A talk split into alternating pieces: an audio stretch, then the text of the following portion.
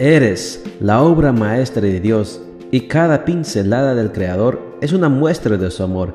Presentamos la lectura devocional para damas, Pinceladas del Amor Divino, escrito por Hernán Alvarado Poblete, en la voz de Ruth Vargas, desde Estados Unidos para todo el mundo de habla hispana. Muy buenos días, querida amiga. El Señor te bendiga y te guarde. Hoy es martes veintinueve de junio. El título de la matutina para hoy es Atascado en el Odazal. Nuestro versículo de memoria lo encontramos en Jeremías veintinueve once y nos dice: Yo sé los planes que tengo para ustedes, planes para su bienestar y no para su mal, a fin de darles un futuro lleno de esperanza.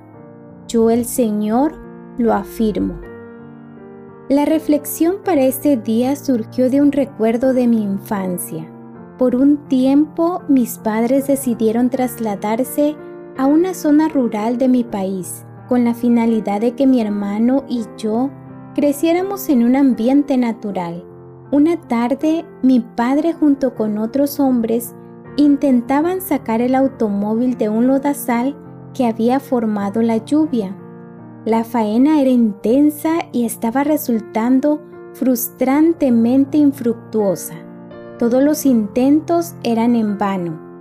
Cuando desde el interior del vehículo alguien pisaba el acelerador, las ruedas daban vueltas y vueltas, esparciendo lodo en todas direcciones, pero el auto no se movía ni un ápice de su lugar. Tomo esta imagen de mi recuerdo para hacer una aplicación espiritual. Estar atascada en el lodazal espiritual puede ser devastador. No importa cuántos intenten ayudarte a salir de él, la tarea parece imposible.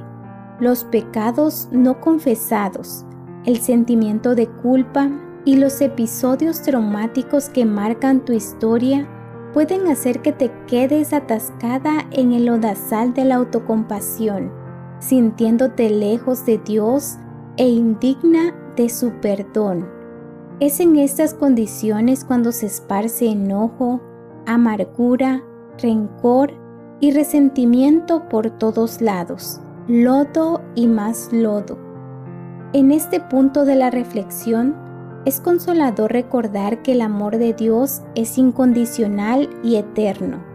Es posible que en algunas condiciones de tu vida pasada o presente te hagan sentir que estás atascada y lo manifiestas en expresiones tales como: no puedo olvidar, no puedo perdonar, tengo la culpa, entre muchas otras.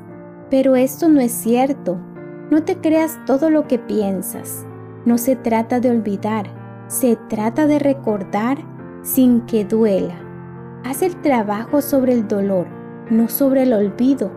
Puedes perdonar, puedes avanzar. Da igual si la culpa fue tuya o ajena.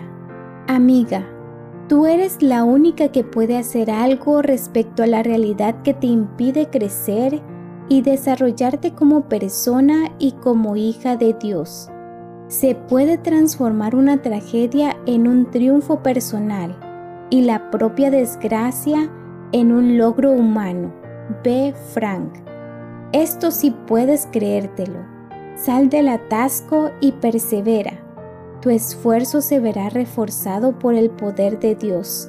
Rescata lo bueno y lo mejor de tu pasado y úsalo como un recurso para vivir el presente.